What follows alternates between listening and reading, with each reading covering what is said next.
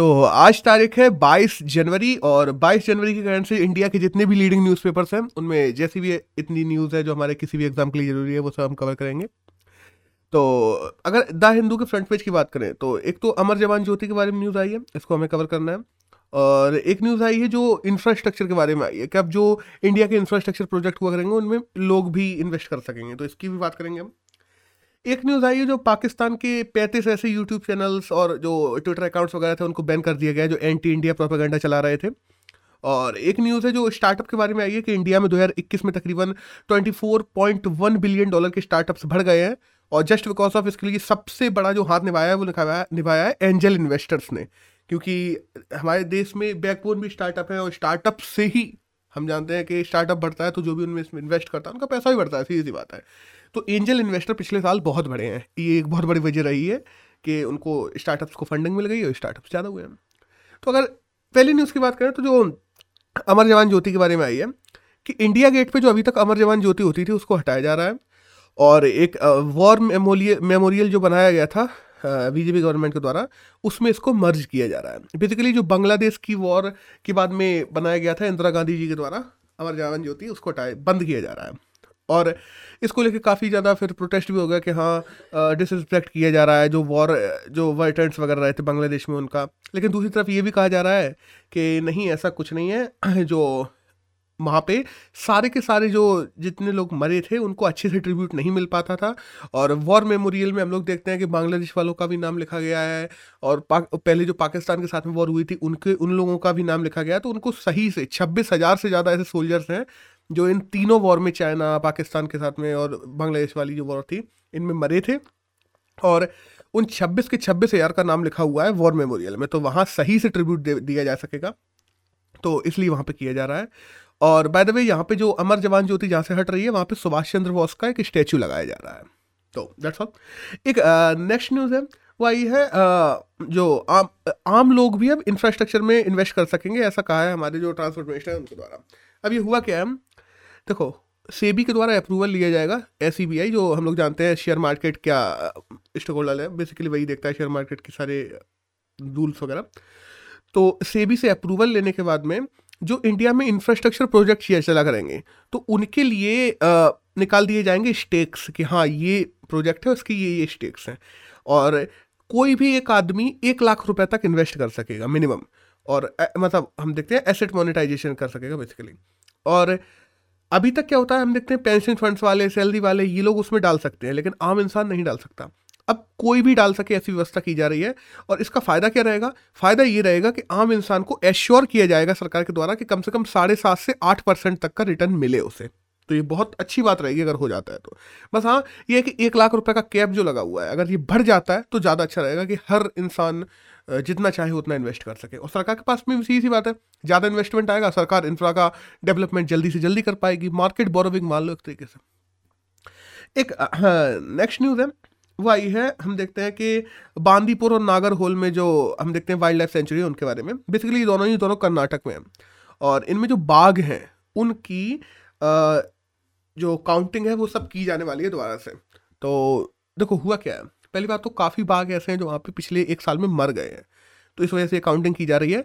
लेकिन न्यूज़ में ये ज़रूरी नहीं है न्यूज़ में ज़रूरी ये है कि ये काउंटिंग कैसे होगी? तो ये होगी एम स्ट्रिप्स से M S T R I P E S इसका फॉल फुल फॉर्म होता है कि monitoring system for tiger intensive protection for ecological systems basically एक कॉलर पे स्ट्रिप जैसी लगा दी जाती है। हर एक टाइगर को ट्रैंकुलाइजर लगाया जाएगा, बेहोश किया जाएगा और एक स्ट्रिप लगा दी जाएगी। और उस स्ट्रिप से, पहली बात तो वो टाइगर कहाँ कहाँ जाता है? और वो टाइगर कहाँ कहाँ से घूम रहा है, कैसा क्या? और वो जहाँ जहाँ पे जाएगा तो पता पड़ जाएगा कि हाँ ये इस जगह पे गया, यहाँ पे दस टाइगर और हैं। तो ऐसे ओवरऑल एक बार काउंटिंग फिर से की जाएगी कि हाँ कितने कितने टाइगर्स हैं जो अभी बचे हुए हैं। तो दैट्स ऑल एक नेक्स्ट न्यूज़ है भाई रूट ब्रिज को लेके. रूट ब्रिज हम लोग जानते हैं इनको लिविंग ब्रिज भी कहा जाता है क्योंकि जो uh, पेड़ वगैरह होते हैं उनकी जो जड़ें होती हैं ज़िंदा पेड़ मतलब ऐसे नहीं कि पेड़ मर चुके हैं ज़िंदा पेड़ हैं उनकी पेड़ की जड़ों को एक जड़ों को या हम लोग कहते हैं जो लटे लटक रही होती हैं उनको एक स्पेसिफिक साइड में ट्राइब के द्वारा बढ़ा बढ़ा दिया जाता है। हम लोग देखते हैं मेघालय में ये बहुत ज़्यादा प्रैक्टिस होता है। तो एक स्पेसिफिक साइड में बढ़ा दिया जाता है उनको आपस में लपेट दिया जाता है। फिर जैसे जैसे वो बड़े होते हैं आपस में लपेट जाते हैं और रूट ब्रिज बन जाता है, कि जड़ों से बना हुआ एक ब्रिज बन जाता है पूरा एक से दूसरी जगह जाने के लिए। और वो लिविंग ब्रिज भी कहा जाता है इसी वजह से। तो अभी क्या कर रही है, हमारी सरकार ने यूनेस्को से बात की है तो यूनेस्को रूट ब्रिज को भी टैग देने वाली है। मतलब ऐसे वर्ल्ड हेरिटेज का टैग देने वाली है, जो मेघालय में रूट ब्रिज बने हुए हैं। और हम जानते हैं मेघालय को भी पचास साल होने वाले हुए हुए, बने बने हुए तो कहा जा रहा है कि यूनेस्को से बात चल रही है कि उसी दिन ये टैग दिया जाए। अब देखते हैं क्या होता है। एक नेक्स्ट न्यूज़ आई है, वो आई है ग्लोबली जो काउंटर टेररिज्म कॉरपोरेशन है उसको लेके। इंडिया ने पहल की है इसकी पहली बार देखो हुआ क्या? अभी हम देखते हैं टेक्सास में जो आतंकवादी हमला हुआ था, उसमें काफ़ी लोग मारे गए। फिर हम देखते हैं अबू धाबी में भी हमला हुआ था, वहाँ पे भी काफ़ी लोग मारे गए, पाकिस्तानी इंडियन भी मारे गए उसमें तो।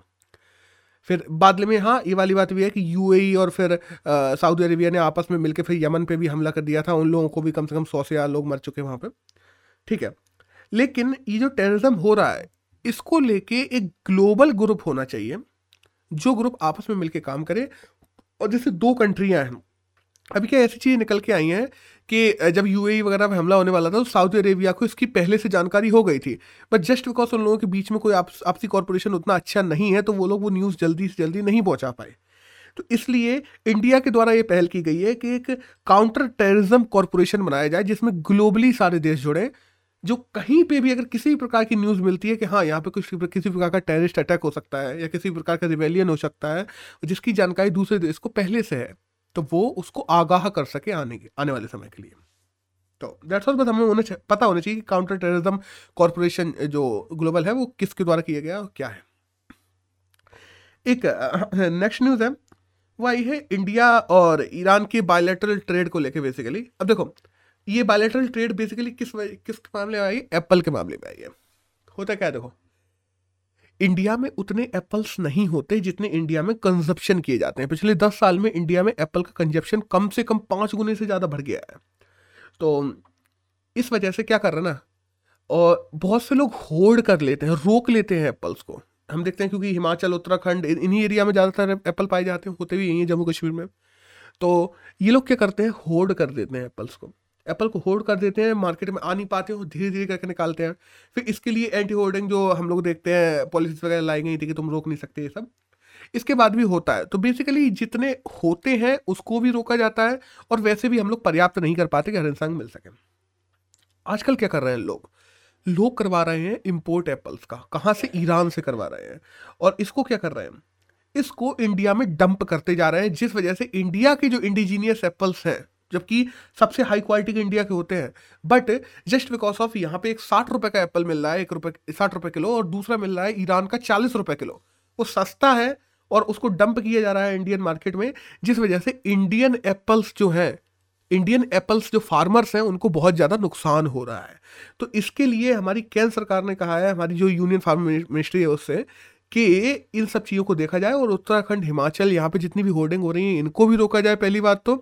और दूसरा, ये जितनी भी होर्डिंग है ओवरऑल की ओवरऑल होर्डिंग की बात कर रहा हूँ मैं, पूरे देश में होर्डिंग को रोकने के लिए एक रूल बनाया जाए और जो ईरान से एप्पल आ रहे हैं, उन पे एंटी डंपिंग ड्यूटी लगाई जाए, वरना हमारा जो इंडिजीनियस मार्केट है एप्पल का, वो खत्म हो जाएगा। तो बस समय पता होना चाहिए कि न्यूज़ में क्या है। एक नेक्स्ट न्यूज़ है, वो आई है यूएस और रशिया को लेकर अभी देखते हैं, देखो रशिया ने यूक्रेन के पास में सेनाएँ लगा दी हैं। हम लोग जानते हैं कि यूक्रेन पर रशिया किसी भी समय हमला कर सकता है। नाटो है जो काफ़ी हद तक बैक कर रहा है यूक्रेन को कि अगर हमला होगा तो हम लोग हम लोग तुम्हारा साथ देंगे, नाटो के जितनी भी कंट्रीज़ हैं। और रशिया है, रशिया एनेक्स किसी भी समय कर सकता है क्योंकि यूक्रेन के भी जो बॉर्डर पर जो लोग रहते हैं बेसिकली वो भी रशियन आइडियोलॉजी की है, वो खुद चाहते हैं कि हम रशिया में मिल जाए। तो रशिया का घुसना और आसान हो जाएगा क्योंकि वहाँ के आम लोग भी साथ देने को तैयार हैं। अब यहाँ पे बात आती है कि इस चीज़ को क्या रोका जा सकता है? वॉर जो हो, होने की पॉसिबिलिटी बहुत ज़्यादा बन चुकी है आजकल टेंशंस तो हाँ रोका जा सकता है। इसी के लिए यूएस और रशिया में आपस में बात चल रही थी क्योंकि यूएस बैक कर रहा है यूक्रेन को। तो यूएस और रशिया के बीच में अभी बात हुई यूक्रेन को लेकर। अब देखो वही कहा जाता ना कि ऐसी मांगे कर दो कि अगला पूरा ही ना कर पाए तो फिर वो बोलेगा क्या? अब देखो रशिया ने कुछ मांगे रखी हैं। जैसे बुल्गेरिया रोमानिया यूक्रेन है इन सबको नाटो में ना रखा जाए। ठीक है? उसके बाद में अगर जब नाटो से हम बात करेंगे शांति के लिए तो 1997 से पहले जो मेंबर्स हुआ करते थे, केवल उन्हीं मैन मेंबर्स से बात करनी है और किसी देश से बात नहीं करें। वो मैन मेंबर्स ही आए मतलब जब शांति संधि हो उस पर ठीक है? और यूक्रेन वगैरह से जो नाटो फोर्सेस वहाँ पे हैं, उनको वापस ले लिया जाए, नाटो उसको बैक ना करें तो फिर हम अपनी फोर्सेस हटाने को तैयार हैं। तो ये सीधी सी बात है, क्या भरोसा है कि नाटो फोर्सेस को वहाँ से हटा लिया जाए तो रशिया एनेक्स ना करेगा? तो ये भी एक सीन है। इन सब कुछ, इन सब के चलते ही वहाँ पे एकदम अस्थिरता बनी हुई है, अगर बेसिकली कहा जाए तो। और होने तो कुछ नहीं वाला, बहुत हद तक पॉसिबिलिटी है कि हाँ जैसे एक बार यूक्रेन का यूक्रेन का जो क्रीमिया वाला पार्ट है, वो रशिया ने पहले ले ही लिया था, हम लोग जानते हैं। तो बहुत हद तक पॉसिबिलिटी है कि हाँ यूक्रेन और रशिया के बीच में वॉर हो जाएगी। अब देखते हैं आने वाले समय में क्या होता है। हो सकता है शांति प्रस्ताव भी आ जाए। एक नेक्स्ट न्यूज़ है। वो आई है म्यांमार को लेकर कि जो ऑयल जाइंट्स हैं, जो बड़ी बड़ी कंपनियाँ हैं, म्यांमार में लगी हुई थी, उन लोगों ने वहाँ पे निकलना शुरू कर दिया। ऑयल जाइंट्स ऑलमोस्ट वहाँ से मिले, वहाँ से निकल गए हैं और अब अगर म्यांमार को किसी भी प्रकार की ऑयल की आवश्यकता भी होती है तो उन्हें पूरा इम्पोर्ट ही करवाना पड़ेगा। अब हुआ क्या इसका? मेन मुद्दा क्या हुआ? मतलब और महँगा मिलेगा। बेसिकली ऑयल जाइंट जब वहाँ ऑयल जाइंट्स जब वहाँ पे थे, वो लोग जब इम्पोर्ट करवाते थे तो वो फिर भी कंपेरेटिवली सस्ता दे देते थे, क्योंकि वो बहुत बड़े मात्रा में करवाते थे। ये करवाएँगे ये डायरेक्ट करेंगे बिचौलिए खत्म हो चुके वहाँ से बेसिकली अब मिलिट्री जो रूल है इसके चलते ये सब हुआ है। और अगर हम लोग भारत की बोले ना भारत की पॉलिसी हमेशा से न्यूट्रल रही है म्यांमार को लेकर जब भी ऐसे ह्यूमन राइट्स के प्रपोजल्स वगैरह आते हैं म्यांमार को लेकर तो भारत उनमें वोट देने से ही हट जाता है। क्योंकि भारत वही है ना भारत अगर वोट दे देता है तो म्यांमार के साथ में संबंध बिगड़ जाएँगे। और नहीं और नहीं देता है तो, तो फिर कोई बात ही नहीं है। तो इस वजह से भारत हट जाता है पीछे के हम ना पॉजिटिव बोले इसके ना कुछ नेगेटिव बोले। जस्ट बिकॉज़ ऑफ़ कि हम चाहते हैं कि हमारा, देखो, वैसे ही हमारे आसपास में टेंशन कम नहीं है, सीधी सी बात है। एक नई टेंशन हम क्यों लेना चाहेंगे जहाँ पे पहले से ही मिलिट्री राज चल रहा है तो उनका कोई और भरोसा नहीं है। तो दैट्स वाई इंडिया ने अपनी न्यूट्रल जो है पॉलिसी रखी हुई है। हम देखते हैं जब म्यांमार के खिलाफ की बात आती है। लेकिन हाँ जस्ट बिकॉज़ ऑफ़ मतलब इस आर्टिकल में ये कहा गया कि इंडिया को ऐसा नहीं करना चाहिए। इंडिया को भी अपना स्टैंड लेने की ज़रूरत है। चाहे वाकई नॉर्मल लोगों की बात आती है तो भी वो चाहेंगे कि इंडिया जैसा बड़ा देश जो बगल में है और कहता है कि हमें ग्लोबल पावर बनना है तो तुम्हें इंटरनेशनल इंस्टेंसेस पे स्टैंड लेना ज़रूरी हो जाता है। तो दैट्स ऑल एक आर्टिकल आया यहाँ से आज की न्यूज़ तो खत्म होती है आर्टिकल शुरू होते हैं। तो एक आर्टिकल आया, एक ही आर्टिकल है जो अच्छा आया है वो आया है कैडर्स के बारे में। इसके बारे में हम लोगों ने पहले भी बात की थी, थोड़ा और डीप में बात करते हैं। देखो, जो I A S cadre rule 1954 है उनमें केंद्र सरकार बदलाव लाने वाली है। केंद्र सरकार क्या, जो डिपार्टमेंट ऑफ़ हम देखते हैं हॉनल एंड ट्रेनिंग है पर्सनल एंड ट्रेनिंग उसके द्वारा इसमें डीओपीटी के द्वारा बेसिकली जो बदलाव है, उनको प्रपो, उनका प्रपोजल दिया गया है, हमारे जो यूनियन लॉ मिनिस्ट्री है उसको। उसने क्या किया है, इस प्रपोजल का ड्राफ्ट सारे के सारे जो अदर जो वो है एडमिनिस्ट्रेटिव जो एडमिनिस्ट्रेटिव गवर्नर जो राज्य है, उन सबको भेज दिया है। अब यहाँ बात आती है कि ये कैसे हो रहा है, क्या हो रहा है। हो ये रहा है कि जो रूल नंबर सिक्स है, उसमें बदलाव किए जा रहे हैं। अब रूल नंबर सिक्स में बदलाव करने से क्या हो रहा है कि सेंटर को अगर ज़रूरत पड़ती है तो वो जो राज्य के एडमिनिस्ट्रेटिव लोग हैं, उनको बुला सकता है। पहली बात तो ये बदलाव है। दूसरा ये मतलब I S I P S को बेसिकली अगर सेंटर को ज़रूरत पड़ती है, वो किसी भी समय बुला सकता है। दूसरा, बुला तो पहले भी सकता था बट वहाँ पे राज्य के जो जनता के जो प्रतिनिधि होते हैं बेसिकली मुख्यमंत्री उनकी छूट के बाद ही बुला सकता था। अब ज़रूरत नहीं पड़ेगी अगर ये रूल लागू हो जाते हैं तो। एक है कि अगर सेंटर और राज्य के बीच में किसी भी प्रकार का आई एस को लेकर डिस्प्यूट डिस, वो डिस्प्यूट आता है तो सेंटर पे पावर रहेगी कि किसी भी सिग्निफिकेंट सिचुएशन में अंतिम फैसला वही लेगा। एक है कि जब भी बात आती है ना कि सेंटर डिसाइड करेगा कि एडमिनिस्ट्रेशन में कौन कहाँ रहेगा। उनके ट्रांसफ़र में कभी भी किसी राज्य से पूछा नहीं जाएगा कि कब हटाना है, कब रखना है। जबकि राज्यों का एक बहुत बड़ा रोल रहता है I S I P S के ट्रांसफर्स में भी, कि वो कहते हैं कि नहीं, अभी नहीं हटाओ या हाँ हटा दो, ये सिर्फ़ सीन अब, और जो स्पेसिफिक सिचुएशंस होती हैं, उनमें कुछ कुछ जैसे स्पेसिफिक सिचुएशन है क्या हाँ यहाँ पे कुछ हो गया, कुछ दंगे हो गए, कुछ राइट्स हो गए तो वहाँ पे कितने एडमिनिस्ट्रेटर्स होने चाहिए? या इवन तो कोरोना मान लो तो कोरोना में एडमिनिस्ट्रेटर्स कैसे काम करेंगे?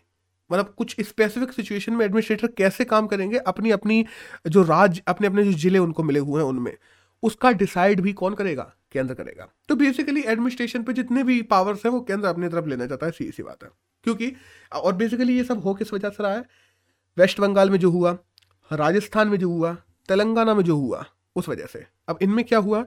बेसिकली सेंटर को चाहिए थे एडमिनिस्ट्रेटिव लोग उसने I S I P S को बुलाया, वहाँ पे इन लोगों यहाँ के जो मुख्यमंत्री हैं, इन लोगों ने भेजने से मना कर दिया कि नहीं, अभी हम नहीं बेच पाएँगे, अभी आप किसी और करो बाद में भेजेंगे। और वेस्ट बंगाल में तो ये बहुत ज़्यादा हो गया था, जब जॉइंट सेक्रेटरी को बुलाया गया था केंद्र सरकार के द्वारा बदला जा रहा था तो ममता बनर्जी ने मना कर दिया था तो उस समय चुनाव भी थे, पूरा चुनाव उन्हीं जॉइंट सेक्रेटरी ने करवाया, जिस वजह से केंद्र सरकार, वही है कि चुनाव भी फ़ायदा लेने के लिए भी लोग करते हैं ये सब चीज़ें तो वो भी हुआ। अब, बात आती है कि इतना ज़्यादा ये क्यों हो रहा है? देखो, एक समय था 2014 की बात कर रहा हूँ मैं। 2014 में केंद्र के जो रिप्रेजेंटेटिव्स होते हैं basically I S I P S केंद्र के रिप्रेजेंटेटिव होते हैं राज्यों में। हाँ वो बात अलग है कि राज्य उनको गवर्न करता है। लेकिन 69 परसेंट हुआ करते थे 2014 में, जो आज घट के 30 परसेंट रह गए हैं। मतलब काफ़ी I S I P S का जो रिटायरमेंट हुआ है, उनकी जगह नई नियुक्तियाँ नहीं हो रही हैं। बहुत कम एडमिनिस्ट्रेटर्स ही ऐसे हैं जिनके हाथ में मतलब ये मान लो, एक एडमिनिस्ट्रेटर की ऑलमोस्ट डबल पावर आज के समय में बढ़ चुकी है। क्योंकि वही है ना कि जैसे मान लो एक आईएएस है, उसके अंतर्गत दो डेप्यूटी आईएएस काम करते थे, आज एक ही काम कर रहा है। और वो जो नीचे वाला है उस पर डबल पावर आ गई, सीधी बात, ऊपर वाला है, वो सीधे एक को ही देने लगा। ऐसी चीज़ें हो गई हैं कि एडमिनिस्ट्रेशन में चेंजेस आ रहे हैं। दूसरा, इसमें अगर जितना भी विवाद छिड़ा हुआ है, वो केवल दो ही बातों को लेकर छिड़ा हुआ है। पहला, कि जब भी एडमिनिस्ट्रेटर जो भी होगा उसका अंतिम फैसला केंद्र और राज्य के बीच में आएगा तो केंद्र लेगी अंतिम फैसला। अब सोचो कोई ऐसा काम है जो वो राज्य की तर, राज्य की तरफ़ गलत तरीके से कर रहा था। उसका अंतिम फैसला लेने का अधिकार किसे? कोर्ट को होना चाहिए। कोर्ट को हो समझ में आता है। राज्य को हो समझ में आता है क्योंकि राज्य के पास में वो डिटेलिंग है। केंद्र क्यों लेगा? अगर केंद्र लेगा तो एक बार सोचो। जो एडमिनिस्ट्रेटर है, उसकी लीनिंग किसकी तरफ़ हो जाएगी? उसकी फेथ किसकी तरफ़ हो जाएगी? उसकी फेथ हो जाएगी केंद्र सरकार की तरफ़। राज्य सरकारों को जो प्रायिकता देनी चाहिए वो प्रायिकता देना बंद कर देगा और अपनी लीनिंग केंद्र सरकार की तरफ़ ही रखेगा हमेशा, क्योंकि उसे पता होगा कि अगर हमसे कोई गलती भी होती है तो उसका अंतिम फैसला केंद्र सरकार को लेना है। राज्य की पावर्स यहाँ पे कसम खत्म होंगी और ओवरऑल जो फेडरल सिस्टम इंडिया का है, जिसमें हम लोग एक डेमोक्रेसी की बात करते हैं, एक डेमोक्रेटिक इंडिया की बात करते हैं, उसको यहाँ पे चोट पहुंचेगी। और ये सब ना हो, इसीलिए काफ़ी राज्यों ने इसके अगेंस्ट में भी मेमोरेंडम लेके आए हैं। इवन दो बीजेपी शासित राज्य जैसे कि बीजेपी जैसे कि हम लोग एमपी की बात करते हैं, वो तक इसके खिलाफ में मेमोरेंडम लेके आया है जस्ट बिकॉज़ ऑफ़ ये आई एस कैडर के जितने भी लोग हैं आई एस या आई पी एस कैडर के, इन लोगों के जो एडमिनिस्ट्रेटिव हैं उनकी पावर से केंद्र सरकार की तरफ़ ज़्यादा लीनिंग ना हो जाए। वरना, वही है ना, राज्य में आज हर एक छोटा सा काम अगर होता है तो उसका head almost I S I P S ही होता है जब हम लोग जिलेवार बात करते हैं तो।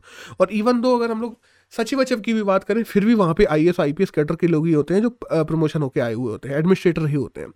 और अगर ऑलमोस्ट उनकी सारी पावर केंद्र सरकार को दे दी जाएँगी तो वो राज्य सरकारों की सुनना ही बंद कर देंगे, जो कि राज्य सरकार को और ज़्यादा पंगू बनाएगी एक तरीके से और फेडरल सिस्टम को बिगाड़ेगी। तो दैट्स ऑल इसमें तो यही था। और आज की अगर बात करें तो 22 जनवरी के करंट में यही था जो हमें किसी भी एग्ज़ाम में जाने के लिए ज़रूरी था। That's all